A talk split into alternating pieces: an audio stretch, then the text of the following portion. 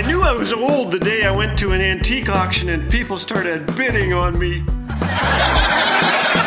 Thanks for joining us today. You're listening to Laugh Again with Phil Callaway.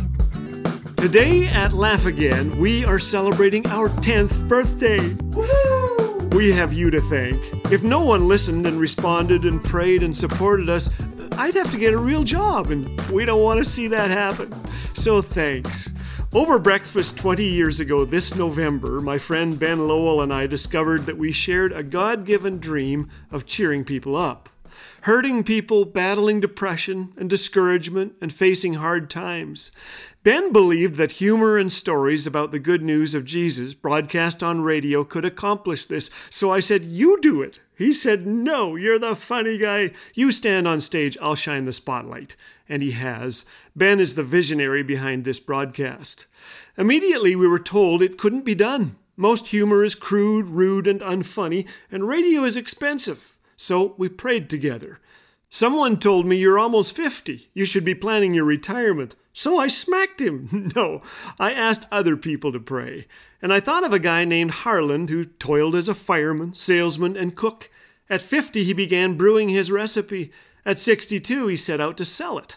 1,000 potential clients told him he was Looney Tunes, but he didn't chicken out. And today, Colonel Sanders' iconic white suit and bow tie grace more than 55,000 KFC restaurants in 155 countries.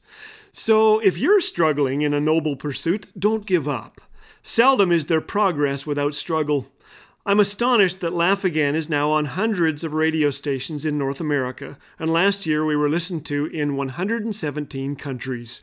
Today, I thought it'd be fun to hear from some listeners. A teen sent me this I listen to you every day, so I listen to you more than I listen to my mother. After an event in Ontario, Canada, two single gals told me they listened together while sipping tea. One day I told about a single gal who specified there be no male pallbearers at her funeral. They didn't take me out when I was alive. I don't want 'em taking me out when I'm dead.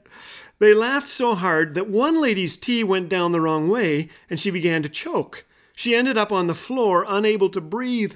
Her friend dialed 911. The ambulance was on the way when things cleared up and the lady could finally breathe. I am so sorry, I said. That was my fault.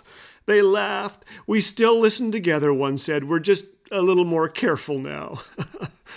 Every day you make my husband snort, writes Lisa. You once told your wife you were getting so old you don't know what to wear. Should you wear boxers or briefs? And she said, Ah, depends.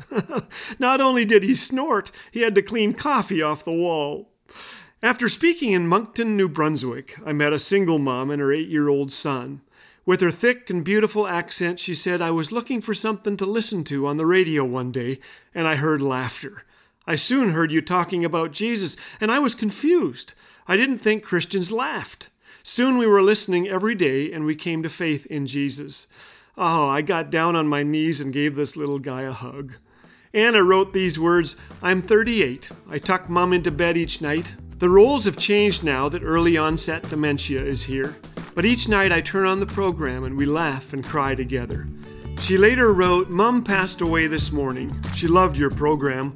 We grieve, but not as those who have no hope. Thanks to you, I'll always remember my mother's laughter. Ah, what a response. This 10th birthday would be impossible without friends like you. Thanks for listening. Tell your friends about us, but warn them to go easy on the tea and coffee.